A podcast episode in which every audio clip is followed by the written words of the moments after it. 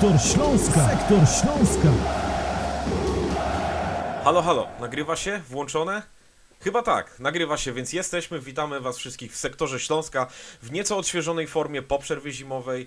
No, nie ukrywamy, że czekaliśmy na ten dzień z utęsknieniem, obserwując mecze sparingowe oraz cały okres przygotowawczy podopiecznych trenera Magiery. No i czas w końcu powalczyć o ligowe punkty na ekstraklasowych boiskach. A razem ze mną rundę wiosenną oraz nadchodzący mecz z Lechią zapowiedzą Jakub Luberda. Dzień dobry, cześć. Oraz Kacper Rudzik. Cześć, witam. Ja nazywam się Dominik Szpik, witamy Was wszystkich jeszcze raz bardzo serdecznie. Panowie, na początek z przyjemnością chciałbym przypomnieć, że partnerem naszego portalu slasknet.com są zakłady bukmacherskie LVBet ze swoją szeroką ofertą m.in. na mecze Śląska, jak i całe ekstraklasy. No i panowie, u naszego partnera kursy wyglądają następująco. Na wygraną Lechii 2,1, na remis 3,5 i na Śląsk 3,85. Więc żeby tak delikatnie zacząć tą dyskusję, chciałem się zapytać, na kogo byście postawili, na jaki wynik byście obstawili w tym nadchodzącym spotkaniu? No dla mnie odpowiedź jest prosta i tylko jedna prawidłowa, no bo kurs na Śląsk jest bardzo przyzwoity, można postawić śmiało grube pieniądze i mocno na tym zarobić, także myślę, że wchodzimy w ciemno. Kacper? Jakbym się bawił w to, to bym chyba postawił raczej coś za bardziej zaawansowanego typu, że obie drużyny strzelą gola, bo czuję, że może być naprawdę wesoło po wznowieniu rozgrywek. Ja akurat nie jestem takim optymistą, raczej bym tutaj postawił na remis i to raczej też nie spodziewam się fajerwerków na boisku, ale może to i nawet lepiej, że mamy tak zróżnicowane opinie. Panowie, no tak jak też we wstępie trochę wspomniałem, czekaliśmy na pewno na ten dzień, już przeanalizowaliśmy wszystko, co się dało, jeżeli chodzi o okres przygotowawczy, mamy też za sobą chyba większość, żeby nie powiedzieć, że wszystkie transfery i odchodzące i przychodzące do Śląska. No i jakbyście mogli tak w 2-3 zdaniach na początek podsumować ten okres przygotowawczy, biorąc pod uwagę właśnie i transfery, i sparingi, i z jakim nastawieniem podchodzicie do właśnie rundy wiosennej. Ale Dominik, ty już pożegnałeś Erika? Ty już jakby stwierdziłeś, że już Expósito na pewno ciało? Bo tak mówisz, że wszystko no, za nami. Więc... Wszystkie znaki na niebie i ziemi wskazują, że raczej się z nim pożegnamy. Okej, może faktycznie trochę za bardzo się pośpieszyłem, no ale generalnie ciężko na ten moment uwierzyć w inny scenariusz. No w kuluarach się mówi, że Erik przyszedł do klubu taki troszkę nabity, delikatnie mówiąc, że troszkę tej masy mięśniowej ma za dużo, może nawet nie tylko mięśniowej, także nawet gdyby Hiszpan nie odszedł od tego Śląska, no to ja mam wrażenie, że początek sezonu, no może nie, że skreślony dla niego, ale na pewno nie wejdzie w niego tak od razu jak cała reszta drużyny. Wiemy też o jego problemach wcześniej covidowych, że nie mógł dołączyć do zespołu w Turcji na obozie przygotowawczym. No i przede wszystkim na konferencji prasowej trener Jacek Magiera dosyć wyraźnie zaprzeczył, że Erik no po prostu nie zagra w tym starciu z Lechią. No tak powiem szczerze, że dosyć ciekawe jest to wszystko, co dzieje się z Expósito. No bo jeżeli nie możemy mieć go teraz już na chwilę obecną gotowego, jeżeli on musiałby się najpierw doprowadzić do ładu i składu, no to ja powiem szczerze, że ja nie wiem, czy nie wolałbym, gdyby on został po prostu sprzedany za jakiś dobry pieniądz w tej chwili. Z drugiej strony też jest taka historia, że też wiemy, że Expósito jako piłkarz ma taką jakość futbolową, taką technikę, że on też bardziej na tym bazował. Może te dodatkowe kilogramy mu pozwalały trochę lepiej sobie radzić, nie wiem, w powietrzu albo gdzieś tam w walce z rywalami. Natomiast sytuacja została taka, nie inna, no i musimy już trochę się odnaleźć w tej nowej rzeczywistości w ataku. To na pewno będzie bardzo duża luka, bo jednak to, jaką on dawał jakość, jak wiele potrafił zrobić sytuacji z niczego, ile on też dawał opcji w rozegraniu, to powoduje, że był naprawdę jakościowym piłkarzem. No i w momencie, kiedy go zabraknie, to ta gra też będzie musiała wyglądać inaczej. Też inni zawodnicy będą musieli na siebie wziąć ciężar, no i ostatecznie to jest moment dla Fabiana Piaseckiego i dla Kai Quintany na ten moment, którzy mogą gdzieś tutaj wreszcie pokazać swoją tą jakość, tak? No i pytanie, czy jest to sytuacja idealna dla trenera Magiery, jak i dla całej drużyny, bo pytanie, czy zostajemy z tą trójką napastników, których teraz mamy, czyli z Quintaną, Piaseckim i Bergierem, czy jednak szukamy czegoś, jeszcze jakiejś okazji na rynku transferowym. No warto przypomnieć, że jeżeli do transferu Erika dojdzie, bo tak jak na chwilę obecną rozmawiamy, jeszcze nie zostało to potwierdzone, zastrzyk finansowy Śląsk już uzyskał w tym okienku transferowym i warto było z niego skorzystać. No to może ja się wypowiem. Ja uważam, że jeżeli do tego klubu został sprowadzony Kai Quintana pół roku temu i rzeczywiście słychać głosy, że w sztabie, że generalnie w Śląsku dalej wierzą w Hiszpana, no to on coś musi jednak na tych treningach pokazywać. On po prostu potrzebuje takiego samego zaufania, jakie dostał swojego czasu Erik Expósito. No bo przypomnijmy sobie, że przecież Expósito po przyjściu do Śląska przez długi czas, no mam wrażenie, że i kibice, i dziennikarze, generalnie trudno się na niego po prostu patrzyło. Było w nim coś takiego irytującego, aż w pewnym momencie, jak to mawia Jerzy Brzęczek, wstał i coś mu w głowie przeskoczyło. No i zaczął grać naprawdę bardzo przyzwoicie. Ja mam nadzieję, że z Kai Quintaną będzie to samo, no bo nie wierzę w to, że po prostu tym klubem sterują ślepi ludzie, że oni dalej w niego wierzą. Myślę, że coś w tym musi być, że on rzeczywiście swoją jakość musi prezentować. I naprawdę wierzę w to, że ta runda będzie dla niego pewnym przełomem, no bo do tej pory generalnie zawodził, no trudno powiedzieć, możemy nakreślić jakim jest piłkarzem, możemy naprawdę dużo ciekawych rzeczy o Quintanie powiedzieć, ale na pewno nie możemy powiedzieć, że zagrał w barwach Śląska przyzwoity mecz niestety. No często też trener Magiera odnosił się do jego formy, taki będąc w pewnym momencie już lekko poirytowanym, bo Quintana dostawał te szanse, nie zawsze je wykorzystywał, a nawet w ogóle ich praktycznie nie wykorzystał i no, ta wiosna może być dla niego naprawdę kluczowa. Z drugiej strony jeszcze jak trwał tutaj ten okres przygotowawczy, zimowy, gdzieś oglądając te jego sparingi, można było mieć pewną nadzieję, że to będzie wyglądało trochę lepiej niż wcześniej. Okej, ta gra nie była porywająca, może tutaj nie strzelił bramek, ale dorzucił gdzieś te asysty, lepiej współpracował z pozostałymi piłkarzami, więc może będzie takim zawodnikiem właśnie uzupełniającym tę grę. Może trochę wejdzie w buty Erika pod kątem właśnie takiej udziału w grze kombinacyjnej. No a też jeżeli te sytuacje będą, to musi coś zacząć wykorzystywać. Może u niego brakuje właśnie takiego przełamania, bo jak sobie spojrzymy w jego występy jesienią, to nie było tak, że on był po prostu, jak ktoś mówi, do tarcia chrzanu, tak? Tylko miał ten mecz z Termaliką, gdzie tam trafił w poprzeczkę czy w spojenie, miał ten mecz z Radomakiem, gdzie tam miał naprawdę dobre sytuacje, gdzieś nie mógł się wstrzelić. Jak przeanalizujemy Quintanę, to jest zawodnik, który dochodzi do sytuacji, więc może w jego przypadku potrzeba bardziej takiego właśnie przełamania, żeby gdzieś to ruszyło dalej i zaczął trafiać do siatki regularnie.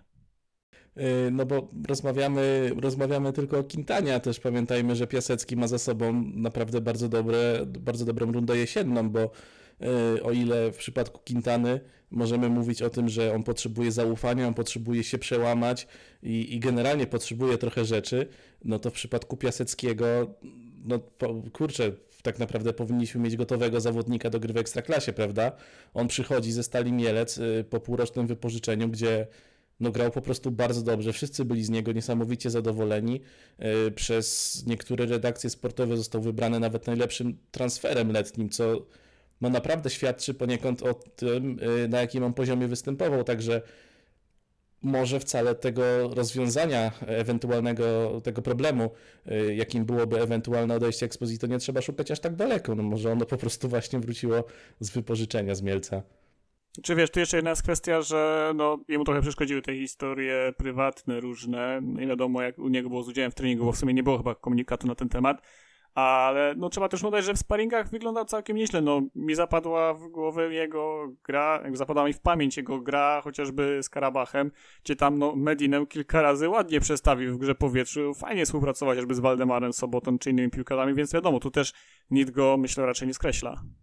No i właśnie, kończąc tą dyskusję, panowie, chciałem zadać takie pytanie, na kogo wy byście postawili w tym meczu z Lechią Gdańsk? Czy właśnie na bardziej ogranego i w formie Fabiana Piaseckiego, czy jednak na Kaję Quintanę, który, tak jak już powiedzieliście, zasługuje na szansę? To jest trudne pytanie zadałeś w tej chwili. To nie jest wcale taka łatwa. Ja wiem, że ty się tu zaraz rozwiniesz nad aspektami taktycznymi, ale wiesz, też możemy na dwójkę postawić, nie? Skoro odszedł Praszelik jako ta podstawowa dziesiątka, nie wystawiałbym tam ani Picha, ani Soboty, ani tym bardziej dwójki. Może zagramy na jedną dziesiątkę i dwóch napastników. Też o tym myślałem, powiem szczerze, tylko że z drugiej strony na dłuższą metę to rozwiązanie w przypadku potencjalnego odejścia Expósito jest o tyle problematyczne, że okej, że możemy tak trochę pograć, może nawet jakoś będzie to dobrze wychodzić, ale w pewnym momencie na pewno trafi się no właśnie prędzej czy później taka historia, że albo Piasecki, albo Quintana no nie będą zdolni do gry. Przytrafi się kontuzja, czego oczywiście nie chcemy, przytrafi się koronawirus, no i trzeba będzie znowu kombinować, więc a zastępstwa za nich już niestety nie mamy, także ja bym chyba wolał trzymać się przy tej formie, w której oni rywalizują o jedno miejsce w składzie, niż wpuszczać ich dwóch na boisko, chociaż no tak naprawdę sezon... Boisko nam pokaże, jak to będzie w trakcie reszty sezonu wyglądało. Odpowiadając na pytanie, ja chyba postawiłbym na Piaseckiego. Wydaje mi się, że no to, co on pokazał w Mielcu, powinien dostać po prostu na podstawie tego trochę większy kredyt zaufania, przynajmniej na początku, niż Kai Quintana, no bo zwyczajnie jego poprzednie pół roku było na znacznie wyższym poziomie. Ja znowu bym też podobnie postawił na Piaseckiego z tego powodu, że no, mamy taką, a nie inną porę roku. Wiemy, jak w tym czasie boiska potrafią wyglądać. Spodziewam się, szczerze mówiąc, no, możecie się z tego śmiać, ale no, podejrzewam, że będzie więcej walki fizycznej, że ta gra nie będzie taka jakby przyjemna dla oka, płynna, więc tu się przydadzą do warunki Fabiana Piaseckiego. Kilogramy, centymetry. Tak, dokładnie, a też on nie jest jakimś zawodnikiem, który potrafi tylko walczyć, bo on też nieźle gdzieś tam się odnajduje w tej grze, kombinacyjnie potrafi się przytrzymać, zastawić, więc to może być bardzo przydatne, a Quintana znowu by mógł wtedy się pojawić gdzieś powiedzmy w drugiej połowie, jeżeli by się dobrze wydarzenia boiskowe układały, gdzieś korzystać z tych wolnych przestrzeni potem, tak, bo on to naprawdę robi świetnie, on świetnie wybiega, on jakby potrafi właśnie wyjść, urwać się obrońcą tak, żeby poszukać do grania i takim właśnie może być naszym trochę wtedy asem z ławki, tak? Dominik w szoku, nie wie co powiedzieć. Zgadzam się, nie wiem co powiedzieć, bo zgadzam się zarówno z jednym jak i z drugim, to znaczy ja sam tutaj nie wiedziałbym na jaki wariant się zdecydować. Chyba najmniej mi się podoba akurat wariant z osamotnionym Quintaną, jeżeli chodzi o linię napadu, bo po prostu no jakby jeszcze, no nie wiem, nie przekonam mnie jakoś ani w sparingach tym bardziej, ani w poprzedniej rundzie, tak, że może nie, że zasługuje na szansę, bo na szansę zasługuje, ale na to, żeby go wystawiać, no bo jednak Śląsk też jest w takiej sytuacji, że tutaj każdy punkt do końca sezonu będzie na wagę złota, bo już jesteśmy w nieciekawej sytuacji. Ja chciałem z wami trochę omówić sparingi, bo zaczęliśmy bardzo dobrze od 3 zwycięstw i z Wartą, i z Hartbergiem, i z Karabachem. Potem delikatnie nam się to rozjechało. 3 zwycięstwa, 1 remis, 1 porażka, bramki 6-5, strzelcy Schwarz 2, Zylla 2, Pich 2. Tak naprawdę mocno przeciętnie. Ale ja chciałem wam zadać pytanie, jaki sparring wam się najbardziej podobał i w którym z tych meczów zauważyliście, że tak Śląsk powinien grać, tak Śląsk powinien wyglądać i fajnie jakbyśmy to przełożyli na ligowe granie? No to ja chyba nie będę kontrowersyjny, jeśli powiem, że ten z Karabachem, no bo tam, jak wspomniał trener Magiera na konferencji, był powiew tej trochę europejskiej piłki, prawda? Jednak to był najmocniejszy z naszych zimowych rywali. No i na tle tego przeciwnika Śląsk wypadł dobrze. Długimi momentami to właśnie Śląsk prowadził grę. Była taka kultura gry, to jest coś, co charakteryzowało przez długi okres tej rundy jesiennej drużynę trenera Magiery, ale w pewnym momencie to niestety wygasło. Ja bym przede wszystkim oczekiwał i chciałbym, żeby właśnie ta kultura gry, taka fajna, przyjemna dla oka, ofensywna piłka wróciła. Mam wrażenie, że z tym wrócą wyniki, no ale nawet jeżeli te wyniki nie będą jakieś kosmiczne, to ja mam wrażenie, że ten sezon i tak jest już, znaczy no głupio mówić w połowie sezonu, że są spisane na straty, prawda? Ale mam wrażenie, że ta strata punktowa do miejsc dających europejskie puchary jest dosyć spora, więc w pierwszej kolejności próbowałbym nie punktować za wszelką cenę, ale przede wszystkim zbudować ten własny styl gry, zbudować tą swoją tożsamość i potem dalszymi okienkami, transferami, albo jeżeli to będzie aż tak dobry szło, że zażrł już od razu w pierwszym meczu, no to po prostu to kontynuować, dlatego że w pewnym momencie w tej rundzie jesiennej tej kontynuacji nam zabrakło, no i te ostatnie mecze oglądało się po prostu strasznie i no niestety tak było. Tylko wiecie co, ja się zastanawiam, bo tak mówimy o tym meczu z Karabachem, on naprawdę był fajny. Pamiętam jak gdzieś tam wyciągałem te sytuacje związane z grą pana Waldemara Soboty do gry, to właśnie myślałem sobie, że okej, były szybkie ataki, ale potem to analizując nagle się okazuje, że my robiliśmy akcje, gdzie tam wymienialiśmy naprawdę po 5, 10, 15 podań, prowadząc piłkę spod naszej bramki do rywala. Tylko zastanawiam się, ile meczów w Ekstraklasie będzie wyglądało w ten sposób, że rywal będzie grał tak jak Karabach? No może z 2-3. No właśnie. No to jest też dobra kwestia, no bo w sumie trzeba wziąć poprawkę na to, że nie każdy rywal będzie chciał z nami grać w otwartą piłkę, prawda? No i tutaj trochę odpowiedzią na to jest ten najgorszy chyba ze sparingów. Znaczy, czy najgorszy? Chodzi mi o mecz z Wojewodiną, przegrany 0-2, ostatni z naszych spotkań towarzyskich. No i tam Śląsk długimi momentami również wyglądał przyzwoicie, również prowadziliśmy grę, tylko że Wojewodina grała twardo, Wojewodina grała w futbol fizyczny, bardzo bezpośredni, raczej nastawiała się na szybkie kontry, długie podania gdzieś za naszą linię defensywy. Podejrzewam, że w naszej Ekstraklasie będzie wyglądać to dosyć podobnie w jakiejś połowie tych pojedynków, które mamy jeszcze do stoczenia. No i to rzeczywiście może być pewien problem, no bo Wojewodina, o dziwo, właśnie Wojewodina jakby wyolbrzymiła, pokazała nam te wszystkie problemy, z jakimi mierzy się nasza defensywa, a nie Karabach. Z Karabachem zagraliśmy dobrze, chociaż i tak to są po 2 bramki stracone, ale z Wojewodiną w tej defensywie mieliśmy znacznie więcej problemów, no i to trochę tak pokazało nam, że dalej ta bezpośrednia fizyczna piłka sprawia nam duże problemy. No i cóż, tak naprawdę trzeba być po prostu wtedy strzelić więcej goli od rywala, więc dalej stoję przy tym, że ofensywna piłka zawsze swoje wygra. Pytanie, czy w takich meczach jak z Wojewodiną my nie powinniśmy bardziej popracować nad tym, żeby narzucać swój styl gry na rywala. To znaczy, wydaje mi się, że Śląsk jakby, bo tak jak rozmawialiśmy o tej tożsamości, tak? Śląsk trenera Jacka Magiery na pewno ma jakąś tożsamość i tutaj nie można powiedzieć jakby, że nie widać wpływu trenera, bo widać bardzo duży wpływ właśnie tego szkoleniowca na grę swojego zespołu, a wydaje mi się właśnie, że w meczach z takimi rywalami jak z Wojewodiną po prostu my nie potrafimy tak jakby trochę zdominować tego boiska, zdominować tych wydarzeń boiskowych, bo tak jak mówisz, były momenty, gdzie graliśmy dobrze, ale jednak daliśmy sobie wrzucić 2 bramki, nie strzelając niczego z przodu i generalnie na tym się mecz skończył. A jeżeli mieliśmy rywala jak Karabach, który gdzieś tam grał tą piłkę podobną do tej, którą my chcemy grać, no to nam od razu się grało super i pięknie.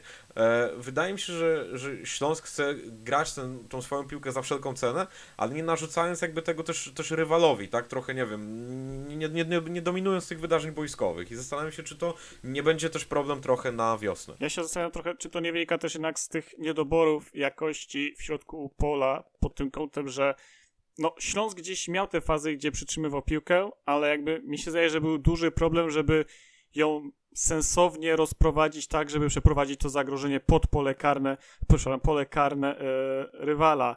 I gdzieś my raczej bazowaliśmy w sumie wszystkich sparingach, które gdzieś tam oglądałem, to miałem takie wrażenie, że u nas funkcjonuje fajnie gdzieś taki wyższy pressing, fajnie potrafimy wyżej wyjść do rywala, odebrać piłkę i szybko zaatakować, ale właśnie w momencie, gdy trzeba przeprowadzić taki atak trochę bardziej polegający na cierpliwości, na wciągnięciu przeciwników w swoją połowę i wytworzenie gdzieś tych wolnych luk, gdzieś, żeby można było to rozegrać, wtedy Śląsk ma z tym duży problem i trochę się zaczyna potem u nas takie krążenie po obwodzie, trochę do przodu, potem znowu wycofamy i gdzieś, no, nie wiem, ja mam wrażenie, że trochę te ostatnie miesiące też są taką diagnozą, że kolejne, co powinno się zmienić w Śląsku, to właśnie gdzieś w środku pola jednak trzeba dużo więcej jakości wnieść.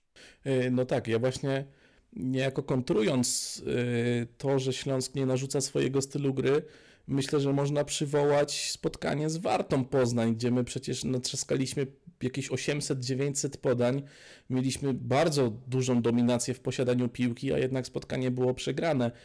Wydaje mi się, że to może nie chodzi o stricte narzucanie stylu gry, ale właśnie o kreowanie sytuacji w momencie, gdy przeciwnik jest w głębokiej defensywie. Tutaj widzę problem właśnie tej kreatywności w drugiej linii. Trochę nam brakuje, no bo Nie wymieniając może z nazwisk tych piłkarzy, no bo wiemy, że i Krzysztof Mączyński czasem potrafi zagrać naprawdę fenomenalne podanie. A jednak wymieniamy. No ale chodzi mi o to, że po prostu każdy z tych zawodników potrafi zagrać ofensywnie, potrafi zagrać fajnie, potrafi popisać się dobrym podaniem i generalnie rozumie to, o co w tym wszystkim chodzi. Ale mam wrażenie, że może to wynika po pierwsze właśnie z takiego delikatnego braku kreatywności, i nie mam tutaj na myśli, że o ciekawe podanie, to tutaj chodzi, tylko takiej kreatywności, spontaniczności boiskowej. Coś takiego, że takie porównanie, które mi przychodzi do głowy, wiadomo, że zawodnik nie tego kalibru, ale Zieliński chociażby przecież jest takim zawodnikiem, który potrafi jednym przyjęciem wyczarować coś z niczego i może czegoś takiego brakuje nam w Śląsku, takiego nieoczywistego zawodnika w środku pola, który nie będzie tylko solidnym rzemieślnikiem, ale kimś, kto robi coś ekstra, robi coś z niczego, prawda? I jeszcze druga diagnoza, jaka tutaj mogłaby być ewentualnie, że może w takich meczach po prostu brakuje tego, żeby któryś z zawodników wziął większą odpowiedzialność na siebie, bo Kacper, ty pisałeś chociażby tekst o Waldemarze Sobocie, gdzie widać było, że to jest po prostu dobry piłkarz, że umiejętności czysto piłkarskie ma naprawdę solidne, no ale jednak tych liczb nam nie daje. No i ja mam wrażenie, że to wynika właśnie między innymi z tego, że tej odpowiedzialności nie chce tak całkowicie na siebie brać. Nie jest tak, że on zejdzie po piłkę, załóżmy w 10 kolejnych akcjach i sam będzie próbował wpłynąć na przebieg tego meczu. Bardziej to jest takie zrzucanie odpowiedzialności na kolegów, nie tylko w jego wykonaniu, ale całej drużyny. W ogóle właśnie w Śląsku od dłuższego czasu brakuje takich boiskowych liderów i to nie chodzi nawet tylko o kwestie charakterologiczne, bo mamy i Golle, i Mączyńskiego, ale właśnie takie piłkarskie, że ktoś, kto tak po chamsku, przypomniała mi się taka fajna anegdota, którą, no też trochę górnolotny przykład, ale Wojtek Szczęsny opowiadał, jak Kuba Moder przyjechał na pierwsze zgrupowanie reprezentacji Polski. Gdzieś tam grali pierwszą gierkę wewnętrzną, Szczęsny miał piłkę przy nodze, gdzieś tam się rozgląda, a zaraz do niego podbiega Moder i takim żądającym tonem: Wojtek, tu! I wiesz, jakby od razu jest to żądanie do piłki.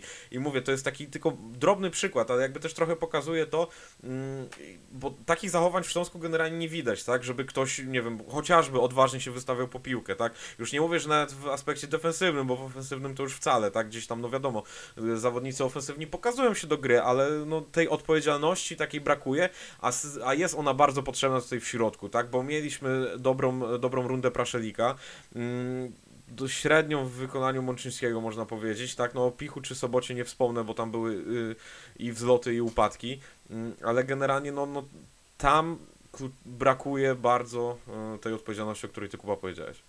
Z drugiej strony też właśnie jak spojrzymy na tych zawodników, których mamy, to zastanawiam się, czy mamy kogoś takiego do wzięcia, bo właśnie Pich, Pich wychodzi do gry, ale to jest raczej zawodnik, który właśnie potrzebuje też przestrzeni, że on bardziej schodzi do zgrania po to, żeby, nie wiem, ruszyć z rajdem, poszukać strzału z dystansu, a gdzieś często niestety to się kończy tak, że na winie jednego albo drugiego i potem niestety generuje stratę, tak? Schwarz jest zawodnikiem, który gdzieś operuje bardziej w głębi pola i do boków schodzi. Mieliśmy tutaj, no gdzieś tak prywatnie też dyskusję nieraz, że jakim zawodnikiem Schwarz jest i on fajnie pracuje, ale w głębi pola, a nam brakuje kogoś, kto w tym gęszczu, kiedy jest powiedzmy właśnie 8-9 rywali do 40 metra od bramki, żeby w tym gęszczu właśnie zagrać jakieś progresywne podanie, żeby gdzieś szybko między liniami znaleźć przestrzeń.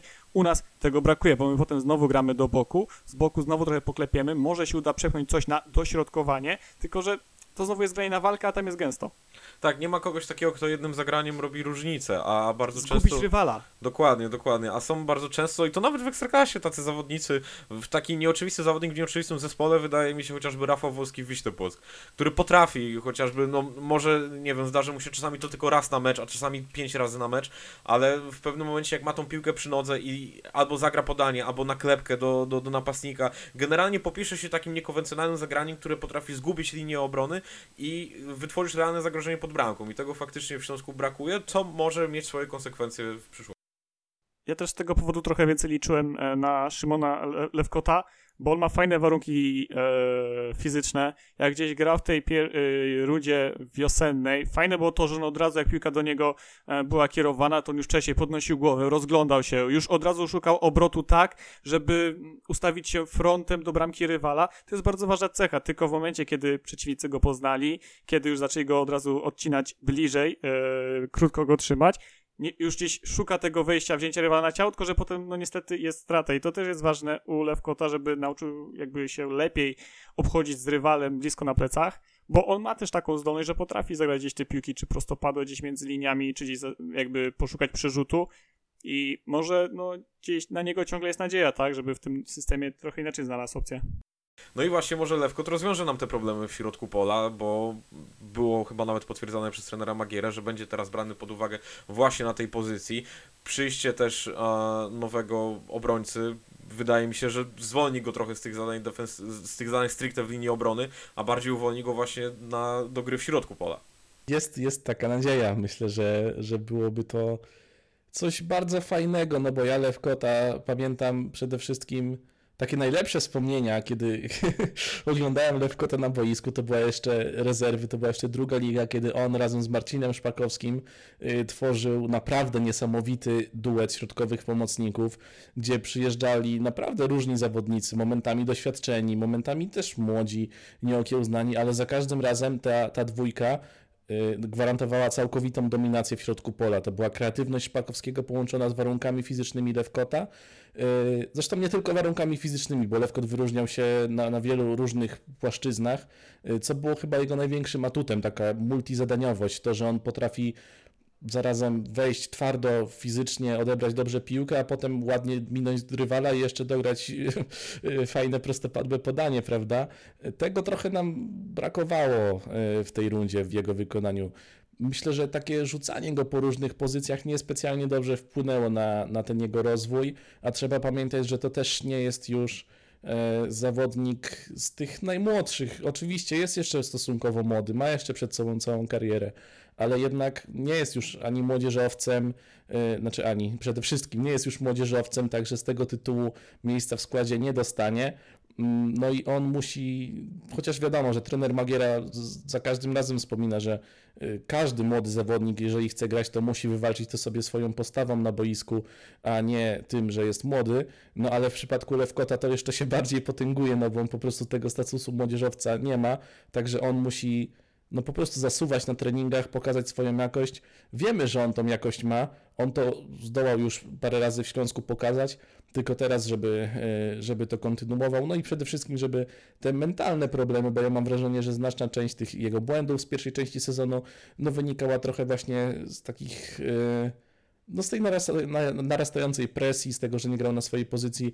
Wydaje mi się, że Lewkot z czystą głową może nas jeszcze mocno zaskoczyć. Trochę go palił w pewnym momencie Magiera, bo naprawdę wysypywała się na Lewkota lawina krytyki. On też te błędy faktycznie widocznie popełniał, mimo tego, że wiem, że u nas niektórzy członkowie redakcji dosyć mocno starali się go bronić rękami i nogami, że nie jest taki beznadziejny, jak wszyscy mówią i że może nawet odpali, nawet grając jako obrońca, a nie jako pomocnik. No niestety wyszło to ze średniej skutkiem. No, miejmy nadzieję, że ta runda wiosenna będzie dla niego nowym otwarciem, bo taki zawodnik po prostu jest nam potrzebny. Czy na pewno już nie będzie grał jako stoper, bo też chociażby trener Magiera o tym mówił, że jako ten półprawy obrońca to już będzie rywalizował Bejger, no i chyba zapowiada się na rywalizację z innym młodzieżowcem i tutaj od razu widzę, że już Kuba zaczyna się uśmiechać, bo chodzi oczywiście o Szymona Michalskiego.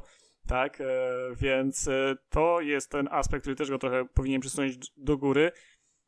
No, albo kogoś musimy wyłonić w ramach naszej kadry, ktoś musi wejść na ten poziom i zagwarantować pewną jakość, albo musimy mieć jakieś wzmocnienie z zewnątrz. Ja pod tym kątem byłem trochę zaintrygowany plotką, która się pojawiła wczoraj, że możliwym kierunkiem może być pozyskanie Damiana Rasaka, bo mi się zdaje, że to mógł być trochę taki bardziej dynamiczny zawodnik, który mógłby fajnie pracować właśnie na Piotra Schwarza. W jednej z dyskusji z kimś już takie skojarzenie miałem, że on mógł być trochę jak Igor Sapała dla Piotra Schwarza swego czasu w Rakowie, tak? I no, zobaczymy, co teraz zrobi dyrektor Sztylka, bo tak naprawdę teraz ma właśnie największe pole do popisu i największe zadanie. No chociaż teoretycznie tego Rasaka już Magiera zdementował na konferencji. Z drugiej strony też trzeba brać na to poprawkę, że to jednak konferencja... Nie, oczywiście, ale no... Nic nie ma, chociaż jeszcze do niedawna było niby dementowane odejście Erika, a dzisiaj słyszymy, że Śląsk już zaakceptował ofertę. ale ja bym jednak zatrzymał się na chwilę przy Szymonie Michalskim, panowie, bo zostałem... Objawienie rundy, objawienie obozu, objawienie wszystkiego. No. Dostałem piłkę do pustej bramki, więc muszę to wykorzystać i parę słów o tym chłopaku powiedzieć. No bo to naprawdę on wyrasta na może nie chcę mówić, że czołowego młodzieżowca Śląska, no bo to są duże słowa, on jeszcze nie zdążył nawet tam... Nie chcesz, ale chciałbyś, no bo nie chcesz, ale chciałbyś to powiedzieć. To są duże, bardzo duże słowa, ale obserwując go w rezerwach, obserwując go również na tym obozie przygotowawczym, no to jest zawodnik, który nie ma jakiegokolwiek układu nerwowego i to jest bardzo imponujące w tym wieku, dlatego że mając takie umiejętności grania pod presją, o czym wspominał nam m.in. trener Radosław Bella, który prowadził go jeszcze w zespołach juniorskich, no to jest bardzo duży atut względem innych zawodników. To jest tak naprawdę każdy nowoczesny obrońca, to jest jego główna i kluczowa cecha i jeżeli potrafisz grać pod presją, no to całą resztę możesz wokół siebie zbudować i ja mam wrażenie, że takim zawodnikiem, którego trzeba zbudować, w którego trzeba inwestować jest właśnie Michalski. On w tych chociażby omawiany trochę już przez nas mecz z Wojewodiną, no to przecież Michalski wszedł tam na drugą połowę zamiast Łukasza Bejgera i zmiana środkowego obrońcy potrafiła zaważyć o tym, jak wyglądała nasza gra w ofensywie. On się podłączał do tych akcji, był aktywny, świetnie wyprowadzał piłkę. No to są takie naprawdę nieoczywiste umiejętności i nieoczywiste rzeczy, że środkowy obrońca, zmieniając środkowego obrońcę, możemy wpłynąć aż tak bardzo na grę w ofensywie. A pamiętasz, jak Bejger takie rzeczy robił zaraz, jak zaczął grać w Śląsku? Bo pamiętam, że byliśmy pod mega wrażeniem zarówno jego, jak jeszcze też Lewkot zaczął grać. Oni się trochę popisywali takimi wejściami i jeżeli Michalski w wieku 17, zaraz 18 lat potrafi już coś takiego zrobić jakby z seniorami w sparingu, umówmy się, jak na jego poziom to naprawdę solidną drużyną, no to tak jak mówisz, no możemy być tylko pełni podziwu i czekać, aż da coś w Ekstraklasie. Tylko wiecie, z drugiej strony też jest to taka pułapka, że fajnie można wejść, kiedy rywal ciebie nie zna, a największe zadanie jest właśnie tak samo jak było z innymi piłkarzami wcześniej, czy to właśnie z Bejgerem, czy to z Lewkotem, że jak już liga cię trochę pozna, to radzić sobie z tym, żeby już trochę inaczej grać, żeby trochę się dostosować do rywala i w inny sposób go oszukiwać i to jest właśnie dlatego zadanie takiego mądrego wprowadzenia i Ja troszkę mnie boli, że on jest mimo wszystko stoperem, bo to było super, jak on właśnie wprowadzał piłkę, jak on odnajdywał się w tych pojedynkach, że miał ten spokój, tylko myślę, że ten spokój jest bardzo cenny właśnie w grze w środku, jakby go dobrze obudować fizycznie, może go Freud to mógł być naprawdę taki fajny właśnie nowoczesny pomocnik w środku pola, ale to już taka moja tylko opinia. No to jest trochę kasus Szymona Lewkota, który przecież tak samo jak i Michalski początkowo zaczynał jako napastnik, także tych cech wspólnych jest naprawdę bardzo wiele. Podobnymi cechami też wyróżniają się ci zawodnicy, no bo tak jak wspomniałeś, Lewkot też swojego czasu imponował właśnie tym spokojem, imponował grą pod presją i umiejętnym wprowadzeniem piłki. Trudny to jest temat. Ja mam wrażenie, że jeżeli chodzi o pozycję Szymona Michalskiego, to, że on będzie grał na tym środku obrony, to on ma taką przewagę nad Lewkotem, że to jednak nie jest dla niego coś nowego. On na tej pozycji gra już tam od mniej więcej 1,5 roku, może 2 lat, także jakieś doświadczenie mimo młodego wieku na tej pozycji ma.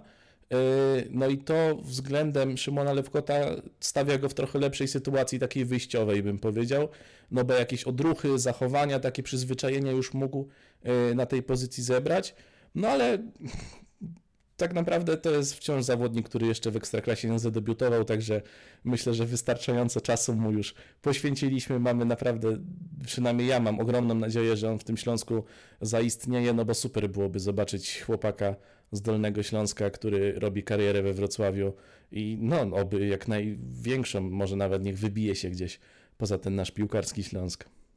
Dobra panowie, no to już tak zmierzając powoli ku końcowi, przyszła pora, żebyśmy omówili transfery przychodzące do Śląska.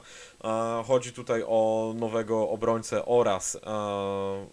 Tak w zasadzie, jeżeli chodzi o Denisa Jastrzębskiego, to na każdej pozycji, jeżeli chodzi o ofensywę, może on zagrać. Drugim zawodnikiem jest Daniel Gretarsson, Panowie, no przede wszystkim proszę o krótką opinię.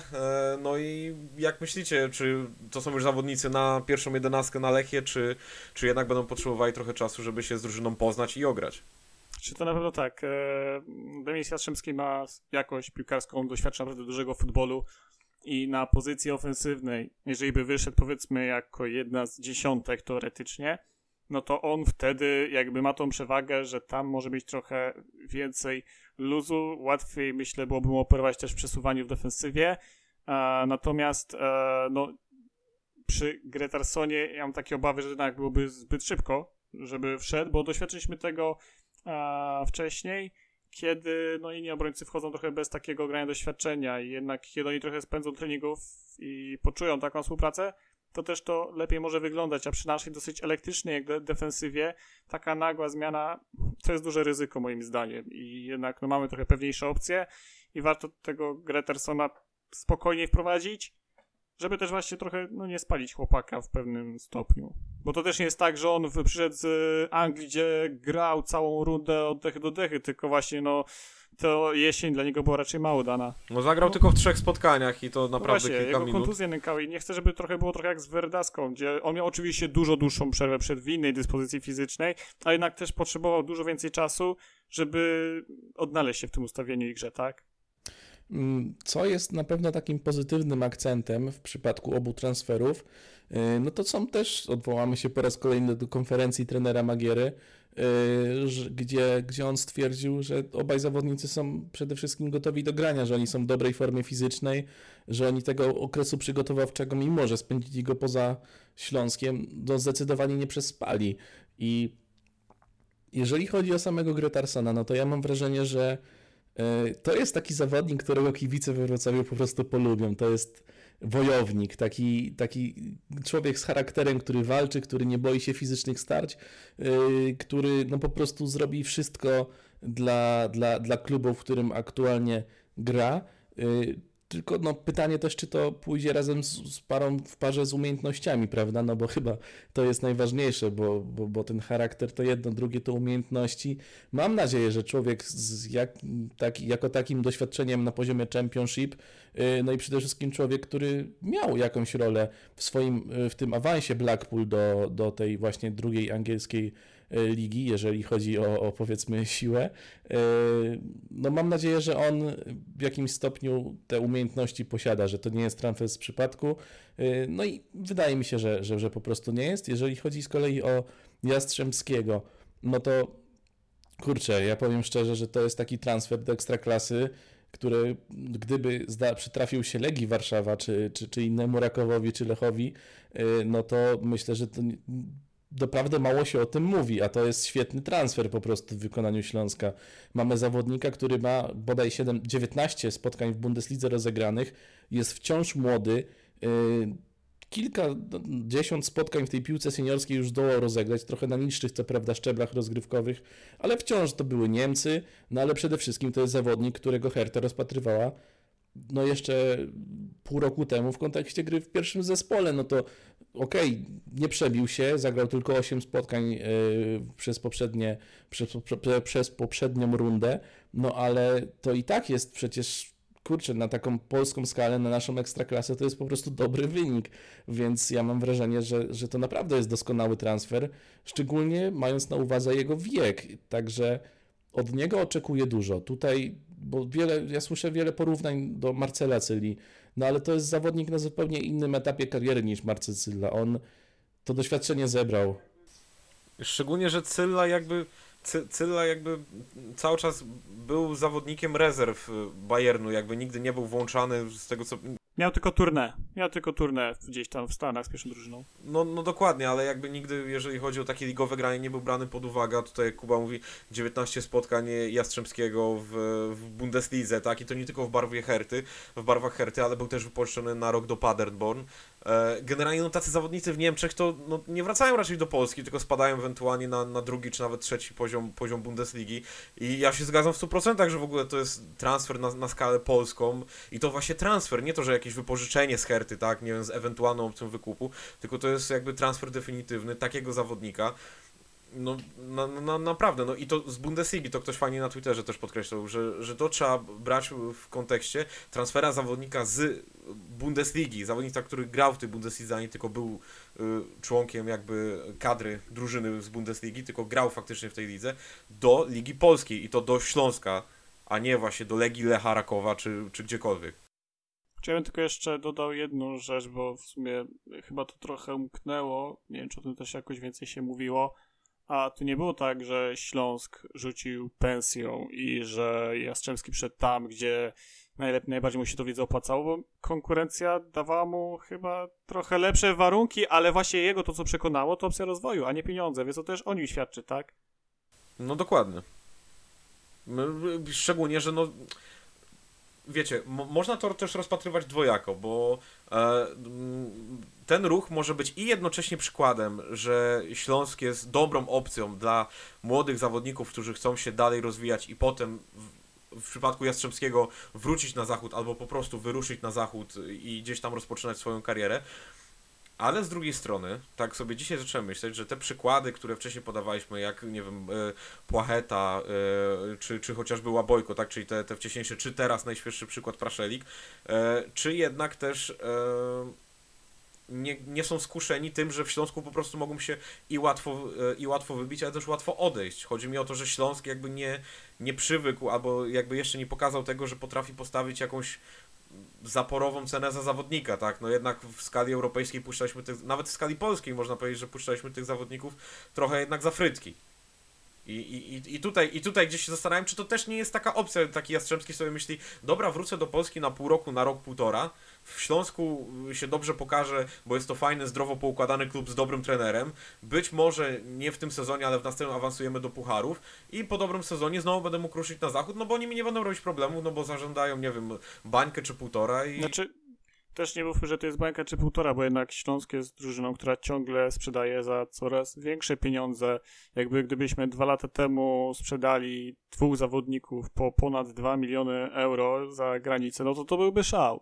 Jakby Śląsk buduje swoją markę, buduje swoją renomę. Też nie jest tak, że on jest bogaty i może sobie kupować różnych piłkarzy, no bo albo jesteśmy klubem, który zna swoje trochę miejsce w szeregu i gdzieś sposobem szuka zagwarantowania poziomu sportowego, a to właśnie robimy, sprowadzając takich piłkarzy, no albo godzimy się z tym, że ściągamy, nie wiem, 26-letnich Estończyków, Słowaków, Czechów i robimy wynik trochę na tu i teraz, tylko że jak nam się jeden sezon powinie, to już wtedy nie mamy nic. Nie mamy żadnych aktywów, które nam pozwolą zachować ciągłość, tak? I ja wiem, o co ci chodzi. Tylko mi o to chodzi, że nie możemy tylko patrzeć na zasadzie, że piłkarze wiedzą, że łatwo odejdą, no bo to jest, no... Albo godzimy się z tym i dzięki temu sprowadzamy piłkarzy i mamy pieniądze w przyszłości i stabilnie funkcjonujemy, albo jesteśmy w systemie, gdzie ściągamy zawodników trochę bardziej doświadczonych, którym też będzie trudniej odejść, bo no, nie powiemy im, że przyjdziesz do nas grać, my na tobie dużo zarobimy jak na nasze warunki, ale nie będziemy ci robić też większych problemów, tak? No wiemy. Ja się z tobą całkowicie zgadzam i jakby też nie chcę, żeby moja wypowiedź zabrzmiała tak, że nie chcę ściągać młodych, żeby ich łatwo puszczać. No tak jak powiedziałeś, no 2 miliony euro to są wciąż 2 miliony euro na skalę, może nie całej Polski, ale na pewno Śląska, Wrocław, to są wciąż duże pieniądze. 1/4 super, naszego budżetu może trochę. Dokładnie, super, idźmy tą drogą i tak dalej, tak? Tylko po prostu zastanawiam się, co myśli taki piłkarz, czym go też Śląsk może skusić i to też jest jedna opcja, z którą możemy skusić. Pewnie za parę lat, jak sobie zbudujemy daną renomę, będziemy stawiać trochę bardziej zaporowe warunki, bo będzie też nam stać, żeby sprowadzać tych zawodników młodszych i lepszych jednocześnie, tak? Jastrzębski ma 21 lat, może w przyszłości sprowadzimy super utalentowanego 19-latka czy 18, któremu damy klauzulę, nie wiem, 5 milionów, 7. To będzie Szymon Michalski. W tą stronę, albo po prostu sprzedamy wychowanka za taką kwotę. Chodzi mi bardziej w tą stronę, żeby wziąć to też jako perspektywę i jako zastanowienie się, tak, nad tematem. Ja mam wrażenie, że właśnie dotknęliście klucza jego problemu, w sensie, bo Śląsk chyba zdaje sobie po prostu sprawę z miejsca, w którym jest, no bo w jaki sposób mamy utrzymać we Wrocławiu, będąc na 10 czy 11, już w tej chwili nie pamiętam, miejscu w tabeli zawodników pokroju Praszelika, o których pytają kluby z Serie A. Także no, trzeba znać po prostu to swoje miejsce w szeregu. My możemy budować sobie budżet, możemy się rozwijać, budować akademię niedługo, jakby robić ten płynny progres, ale w dalszym ciągu trzeba mieć świadomość, w jakim miejscu się znajdujemy. No i ja mam wrażenie, że transfery pokroju Jastrzębskiego właśnie pokazują nam trochę, że droga, którą obraliśmy, jest dobra, no bo jeszcze niedawno sprowadzaliśmy zawodnika, mam na myśli w tej chwili Przemysława Płochetę z pierwszej ligi, który nie przebił się po prostu w Niemczech, wrócił do Polski, w pierwszej lidze się wyróżniał, wzięliśmy go, zadziałał. Był Łabojko też, pierwsza liga, wyróżniał się, wzięliśmy go, zadziałał, Potem zebraliśmy Praszelika, który jest przecież wychowankiem Legii, o którego biło się naprawdę dosłownie pół Polski, no i przyszedł akurat do nas, pociągnięty tymi poprzednimi przykładami. Później mamy Łukasz Bejger, który w skali polskiej naprawdę bardzo, bardzo duży talent. Wychowanek Lecha Poznań, który bardzo szybko przeszedł do Manchesteru United. No to wciąż jest pół Polski, bije się o zawodnika, my go sprowadzamy. No i Jastrzębski jest kolejnym takim przykładem, więc ja mam wrażenie, że obrana droga jest bardzo słuszna. No i tak naprawdę, jeżeli chcemy stawiać bardziej zaporowe warunki, no to przede wszystkim musimy podnieść ten swój poziom sportowy. My jako klub musimy oferować więcej zawodnikowi, no bo w jaki sposób chcemy utrzymać potencjalnego Praszelika, będąc na 10. miejscu w tabeli. I dlatego tu jest zadanie też właśnie dla dyrektora sportowego, który musi zbudować tą kadrę tak, że z jednej strony są ci młodsi, bardziej utalentowani zawodnicy, no ale z drugiej strony też będą ci bardziej doświadczeni, którzy będą gwarantowali pewną jakość, bo oni może nie odejdą, powiedzmy, na zachód za duże pieniądze, które będą tak kuszące, a zapewnią pewną stabilizację, będą uzupełniali ten skład i to będzie się równoważyło. No bo nie da się zrobić tak, żeby mieć jednocześnie młodych piłkarzy, żeby oni jednocześnie tutaj byli długo i żeby jednocześnie non stop walczyć o sukcesy, bo też zapomniałem o jednym. W piłce nożnej wszyscy oczywiście chcielibyśmy, żeby było tak, jak mówi Sztylka, dyrektor Sztylka z prezesem Waśniewskim, że co rok walczymy o puchary, będzie tylko coraz lepiej. No fajnie, tylko życie zawsze pewne rzeczy weryfikuje. No i właśnie jak trafia się taki słabszy sezon jak teraz, to dzięki temu, że mamy Bejgera, dzięki temu, że będziemy mieli takiego Jastrzębskiego, też mamy pewność, że oni za chwilę swoją jakością też podciągną Śląsk do góry, i też trochę będą dla nas takim zabezpieczeniem finansowym, tak?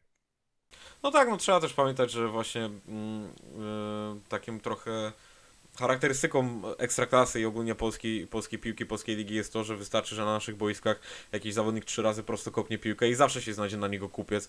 Nie wiem, czy pamiętacie, jak Oskar Zawada, który błąkał się tak naprawdę po lidze, po Arce Gdynia, czy w pewnym momencie dostał szansę w Rakowie, potem trafił do Korei za jakieś 200 czy 300 tysięcy euro, więc jeżeli nawet taki zawodnik potrafi sobie znaleźć miejsce, no to na pewno warto inwestować przede wszystkim w tych młodych zawodników i tak, tak mówię, po raz ostatni podkreślam, cieszę się, że taką drogę Śląsk obrał i w żadnym wypadku moja wypowiedź nie miała tego skrytykować, po prostu chciałem zwrócić uwagę na to, że takimi kartami przetargowymi po prostu też Śląsk pewnie operuje i musiał operować, bo przecież przy Płachecie tak było, że tam agent dosyć mocno zadziałał, żeby ta klauzula była jak najniższa, żeby potem mógł odejść. Nagle się okazało, że te pieniądze były jednak dużo większe niż się wszyscy spodziewali, tak? Więc to... Też prawda. Różnie działa, tak? Też prawda. A już kończąc ten wątek, to jak myślicie, kto będzie większym wzmocnieniem? W sensie, czyj wpływ na boisku bardziej poczujemy? Bo to nie jest do końca oczywiste pytanie. Chciałbym wierzyć w to, że Jastrzębski okaże się takim punktem przełomowym dla Śląska, że on zaraz wejdzie do zespołu, zrobi, 20 asyst, 300 bramek w ogóle strzeli w jednej rundzie, prawda? Ty nawet mówiłeś, że on będzie w topce ligi w ogóle właśnie, na pozycji. Tylko że z drugiej strony, patrząc na jego statystyki, to nie był zawodnik do tej pory, który nawet w tych niższych ligach niemieckich dawał aż tak konkretne liczby.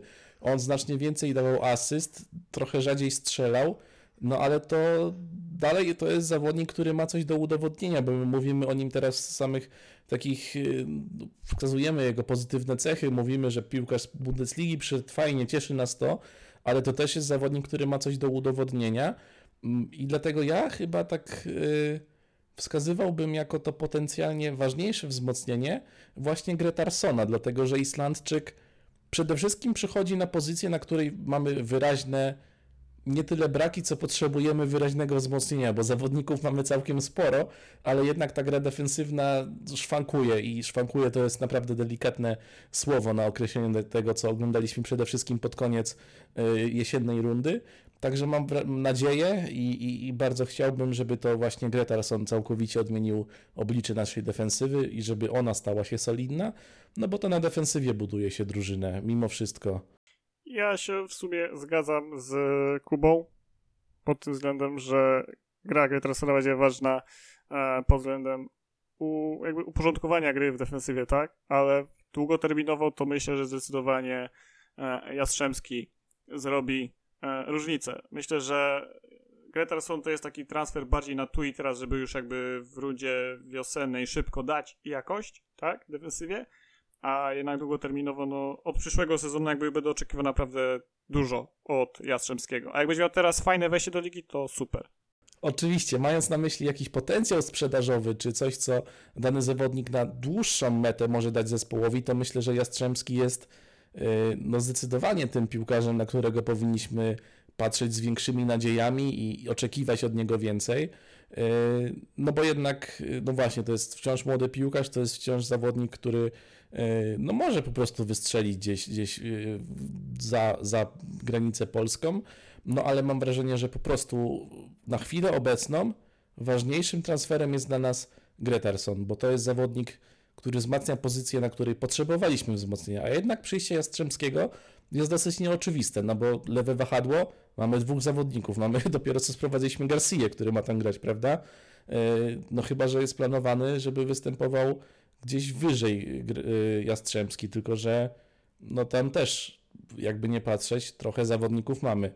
Także myślę, że to był bardziej taki złoty strzał wykorzystania okazji i wydaje mi się, że takim głównym wzmocnieniem na to okienko miało być właśnie sprowadzenie obrońcy, dlatego wiąże nadzieję z Gretarsonem.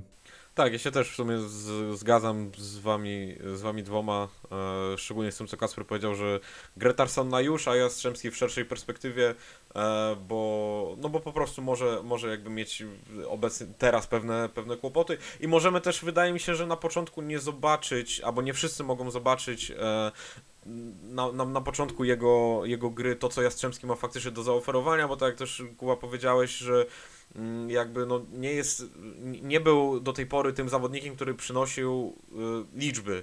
To znaczy jakby no liczby nie były jego wiodącym atutem. Trochę więcej, lepiej mu to wychodziło w reprezentacjach niż w klubach, no ale trzeba przyznać, że tak, że Gretarsson był takim transferem potrzebnym na już. A skoro w tym temacie transferów jesteśmy, to tak sobie, panowie, przeglądam tego naszego Twittera i pytanie, które zadaliśmy też do was, bo chcemy też w tym nowym formacie trochę was zachęcać do dyskusji z nami, też oczywiście pod postami reklamującymi nasze podcasty. Chcemy, żebyście tam wchodzili z nami w dyskusję, oznaczali nas, wytykali błędy, bądź też po prostu nie zgadzali się z naszymi opiniami, no bo każda forma dyskusji, o ile jest konstruktywna, jest dla nas bardzo ważna, a wywołał nas użytkownik Szczepano, który poprosił nas, żebyśmy porozmawiali o braku Erika, braku Praszelika, o tych kluczowych odejściach. Ja tutaj jeszcze dodam jako pineskę odejście Pawłowskiego, które może nie było na tyle ważne, aczkolwiek wiem, że są u nas takie osoby, jak chociażby Kuba, który mówił, że Pawłowski nie jest na tyle złym zawodnikiem, żeby akurat koniecznie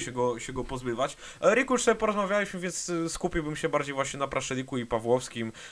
Możecie, panowie, w krótkich kilku zdaniach opowiedzieć, co sądzicie jakby o ich odejściach, czy na przykład, nie wiem, Praszelika puściliśmy za tanio, czy Pawłowskiego może zbyt pochopnie. Jak wy to widzicie? No to zaczniemy od Pawłowskiego.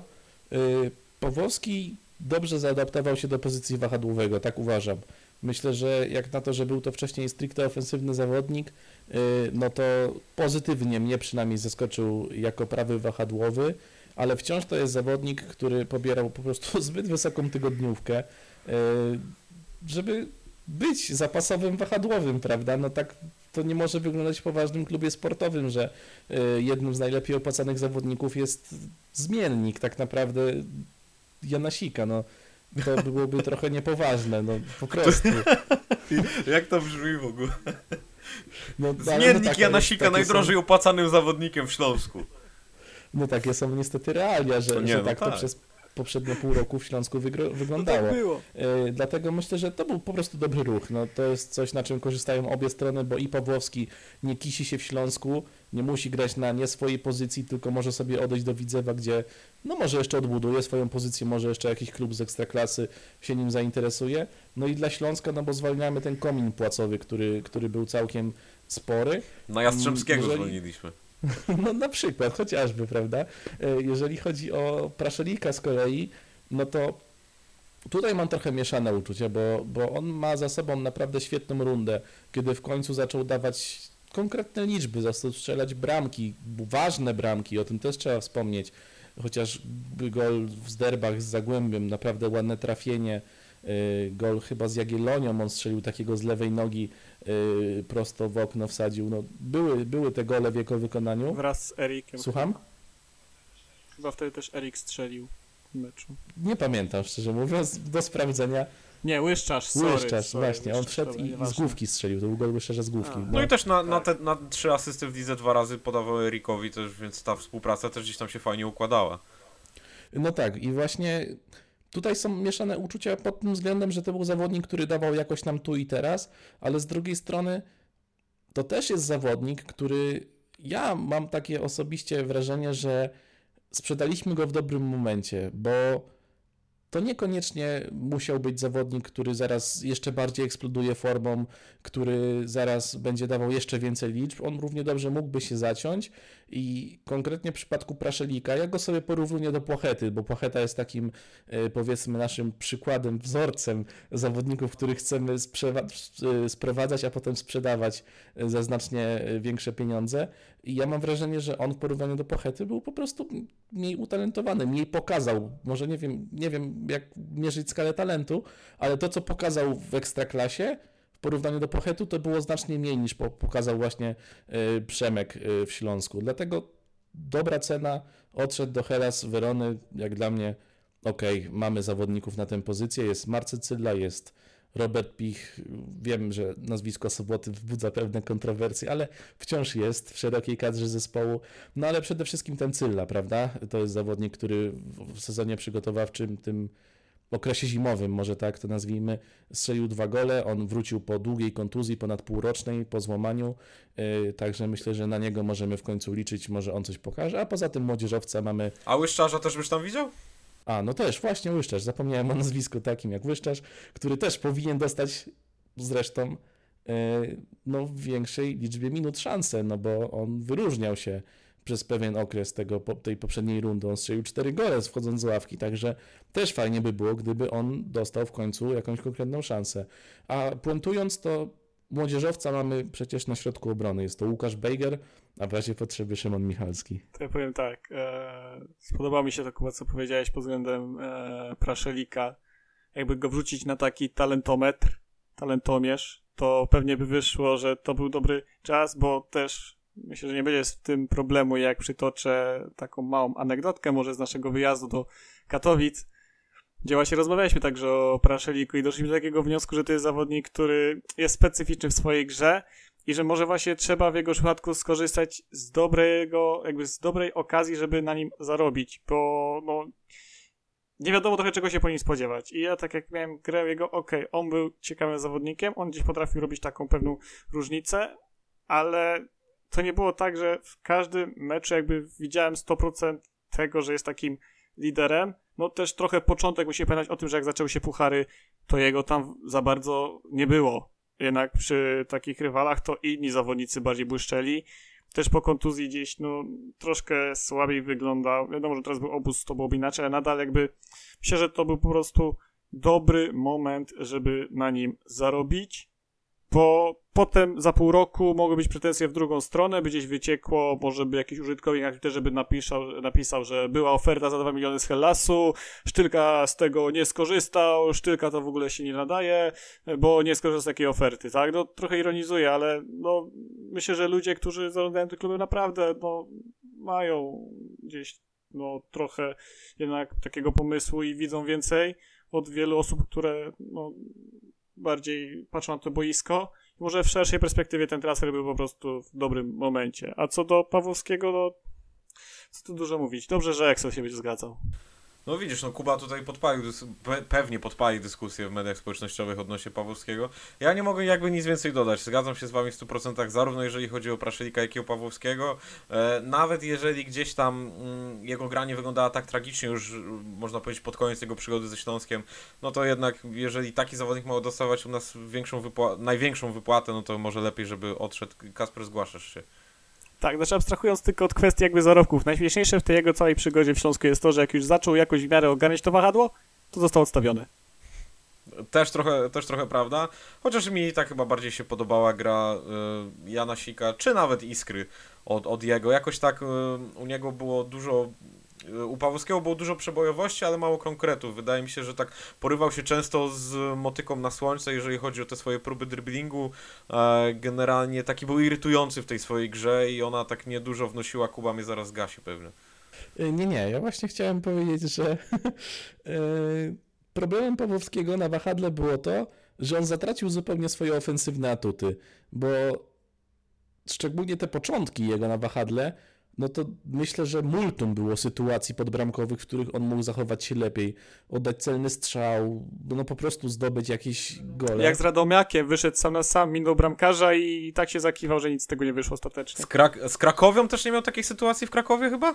Coś podobnego, że miały dosłownie bardzo dobrze ułożoną piłkę na nodze i chyba kompletnie przestrzelił. Ja myślę, że moglibyśmy podać jakikolwiek mecz i prawdopodobnie, w którym on coś grał, byśmy znaleźli. Taką sytuację miał, bo tych sytuacji było naprawdę sporo, dlatego no on po prostu zatracił się gdzieś. To wahadło gdzieś, mam wrażenie, że miał z tyłu głowy te wszystkie zadania defensywne, instrukcje od trenerów, co on ma tam robić, bo w defensywie, o dziwo, wyglądał całkiem przyzwoicie już w pewnym momencie, no ale z kolei, no jeżeli taki zawodnik, który, no będziemy wracać do tej jego pensji, no bo ona jest w tym wszystkim kluczowa, no bo gdyby to był młody zawodnik szerokiego składu, to nie byłoby problemu, on nie musiałby odchodzić, prawda, ale jednak jeżeli to jest... zawodnik, który powinien być gwiazdą ekstraklasy i on nie potrafi wykorzystać kilku z rzędu sytuacji sam na sam z bramkarzem, czy no po prostu jest nieskuteczny w swoich działaniach, no to myślę, że taki ruch jest jak najbardziej potrzebny. No i przechodzimy już do ostatniego pytania tego nagrania, tego podcastu, już i tak dosyć mocno się rozgadaliśmy, a przywołam tutaj kolejne pytanie, które zadał nam użytkownik Twittera, Igor Borkowski. Igor tak naprawdę pyta nas, słuchajcie, o skład przeciwko Lechii Gdańsk. Pewnie... Nie trudno jest wytypować tą jedenastkę, ale może puścicie wodze fantazji, kogo byście chcieli zobaczyć, albo może czy nowi zawodnicy powinni jakby z buta wejść do pierwszego składu, czy może damy im jeszcze czas. Zacznijmy może Kasper tak od Ciebie, jaką byś jedenastkę właśnie na Lechię widział. Znaczy w sumie tutaj zgadzam się z tym, co wrzucił ten użytkownik na Twittera. Jedyne co to... Igor, on ma imię, Igor, daj mi spokój. Tak, Igor, nie, ja jeszcze właśnie muszę chwilą lajka dałem za bardzo miłe słowa, więc to nie tak, ja serdecznie pozdrawiam, bo to też miło, kiedy ludzie doceniają pracę, natomiast no ten skład ma sens, tylko jedyne co, no gdzieś nawiązując do początków naszej dyskusji o napastnikach za Quintanę, ja osobiście bym widział Fabiana Piaseckiego, natomiast tutaj tylko jest pytanie, jak to wyglądało w treningach, tak, a reszta myślę, że jest jak najbardziej logiczna i sensowna. Kuba? No to tak, w bramce Szromnik, trójka defensorów to od prawej zaczynając Szymon Michalski, później Wojciech Gola i Diego Berdaska. Wahadło prawe to będzie, mam nadzieję, Patryk Janasik. W środku pola nie wiemy, w jakiej dyspozycji fizycznej jest Krzysztof Mączyński. To jest pewien problem. On wrócił z Turcji nieco szybciej od reszty drużyny ze względu na kontuzję, no ale zakładając, że jest on zdrowy, no to wstawmy ten duet Szwarc-Mączyński, bo to wydaje się być takim wyjściowym duetem. Lewa strona, myślę, że Wiktor Garcia. Jeżeli chodzi o dziesiątki, to nie stawiałbym obok siebie Łyszczarza i Cylli, dlatego że to są zawodnicy, którzy mają dosyć podobny profil, oni obydwoje szukają swoich sytuacji na strzelanie bramek, ale trochę mniej biorą udział w rozegraniu. Także ja tam bym postawił chyba Waldemara Sobotę, u jego boku Marcela Zyllę, no bo jednak dwa gole na tym zimowym obozie mi osobiście zaimponował, także na niego bym postawił. No a na napadzie, tak jak już omawialiśmy ten temat, Fabian Piasecki i tyle ode mnie. Ja bym tylko jeszcze dodał, że w sumie teraz jest ryzyko takie, czy Robert Pich ma swój czas znowu na początku rundy i to trzeba wykorzystać jego formę strzelecką, czy może to była tylko taka pierwsza jaskółka i trzeba go schować mniej więcej do kwietnia do szafy, żeby wtedy znowu się jakby wrócił wraz, nie wiem, z pierwszymi cieplejszymi dniami wiosny, bo no wiemy jaki Robert dosyć chimeryczny jest w swojej formie.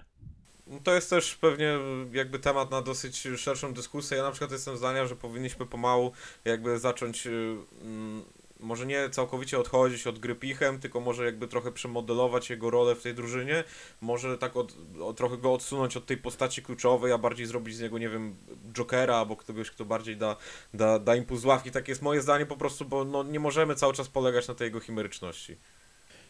Ja tylko dodam, że dla mnie Pich jest pewnym symbolem przeciętności Śląska z ostatnich lat, bo tak. Fakt, że taki zawodnik jest, no bo trudno go traktować w innych kategoriach niż legendę Śląska. Zawodnik, który ma ponad 200 spotkań w tych barwach, który strzelił mnóstwo goli, dał dużo z siebie na boisku, to jest legenda Śląska, czy tego chcemy, czy nie, ale to jest jednak taka trochę legenda, która świadczy o tym marazmie, o tej przeciętności, którą oglądaliśmy w ostatnich latach, dlatego że Robert Pich za każdym razem, w każdym tym sezonie miał dobre momenty, miał momenty, długie momenty przestoju, o czym wiemy niestety bardzo dobrze i wydaje mi się, że tak jak ja się zgodzę właśnie z tobą, Dominik, że od niego powinniśmy powoli odchodzić, że to już jest trochę melodia przeszłości, bo to zawsze jest zawodnik, który da jakąś jakość, to jest zawsze zawodnik, który wiemy, czego się po nim spodziewać na boisku.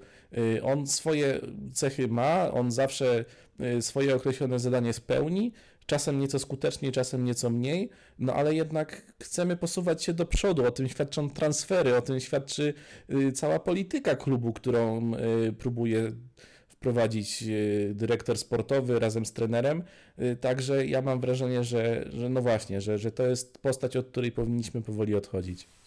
Robert Pich to taki Ebi Smolarek w reprezentacji, to znaczy trafił nie w te czasy, w sensie jakby wydaje mi, że tak jak mówisz, że jest trochę to symbolem tej przeciętności. Ebi Smolarek moim zdaniem też trochę był w pewnym momencie symbolem przeciętności reprezentacji, w której on uczestniczył, mimo tego, że miała ona swoje przebłyski, no to jednak taka trochę postać tragiczna. Ja tylko jeszcze w kontekście Picha dodał jedno, on strzelił ostatnią jakby wakację, jest tam strzał w pucharach, między innymi z Hapoelem Berszewa. To było 5 sierpnia. Od 5 sierpnia on strzelił łącznie w 2 meczach 3 bramki i nie zrobił żadnej asysty. No niestety, no to jest zawodnik, który od czasu do czasu daje impuls, ale to jest właśnie to ryzyko, tak? Dlatego wracając trochę do tego, co użytkownik... Nie służy mu też ta zmiana pozycji na dziesiątkę. To też już z drugiej strony też regularnie strzela. To jest ciężki piłkarz do oceny bardzo, dlatego jakby uzupełniać to, co użytkownik Igor wrzucił, to myślę, że tam trzeba też rozpatrzyć wymianę jednak Picha na inne ogniwo. Dobra, no to kończąc jakby ode mnie, ja bym wrzucił skład pewnie taki jak Kacper. Pewnie zamiast Zylli dałbym jednak Łyszczarza, jakoś jestem bardziej przekonany. Może dlatego, że po prostu swoją wartość udowodnił na boiskach Ekstraklasy i zasługuje na to, żeby szansę dostać i zamiast Werdaski jednak postawiłbym na Gretarsona. Jestem bardzo po prostu ciekawy tego zawodnika i jakby tak trochę z niecierpliwości nie mogę się doczekać, bo jestem też przekonany, że on da dużo jakości właśnie w linii defensywnej, a tam też mieliśmy bardzo duże problemy jesienią. No i oczywiście Piasecki za Quintanę, tak jak tutaj wspomnieliśmy wcześniej. Dobra, panowie i nasi drodzy słuchacze, myślę, że mamy, że to wszystko, co dla was mamy. Moglibyśmy tu jeszcze dużo rozmawiać pewnie o... tak naprawdę wszelakich aspektach związanych z tym, jak Śląsk się może zaprezentować, albo co myślimy o rundzie jesiennej, czy o przygotowaniach, ale no też czas nie jest z gumy. Bardzo dziękujemy wam wszystkim, mamy nadzieję, że taka forma się trochę wam bardziej spodoba, ten skład też się będzie rotował, też będą inni prowadzący, pewnie trochę mniej mylący się, ale zawsze chcemy na pewno podziękować naszemu partnerowi naszego portalu, czyli zakładom bukmacherskim LVBet, które mają szeroką ofertę nie tylko na meczach Śląska, ale całej Ekstraklasy oraz też innych sportów, nie tylko piłki nożnej. Ja dziękuję bardzo moim kolegom za tą, no już chyba ponadgodzinną, ale bardzo fajną dyskusję. Z nami był Jakub Luberda. Dzięki wielkie, do zobaczenia, do usłyszenia. Kacper Rudzik. Tam też fragmenty się wytnie, więc będzie mniej niż godzina. Dzięki, cześć. Ja nazywam się Dominik Szpik, dzięki bardzo, trzymajcie się i do usłyszenia. Hej Śląsk! To jest Sektor Śląska. Sektor Śląska.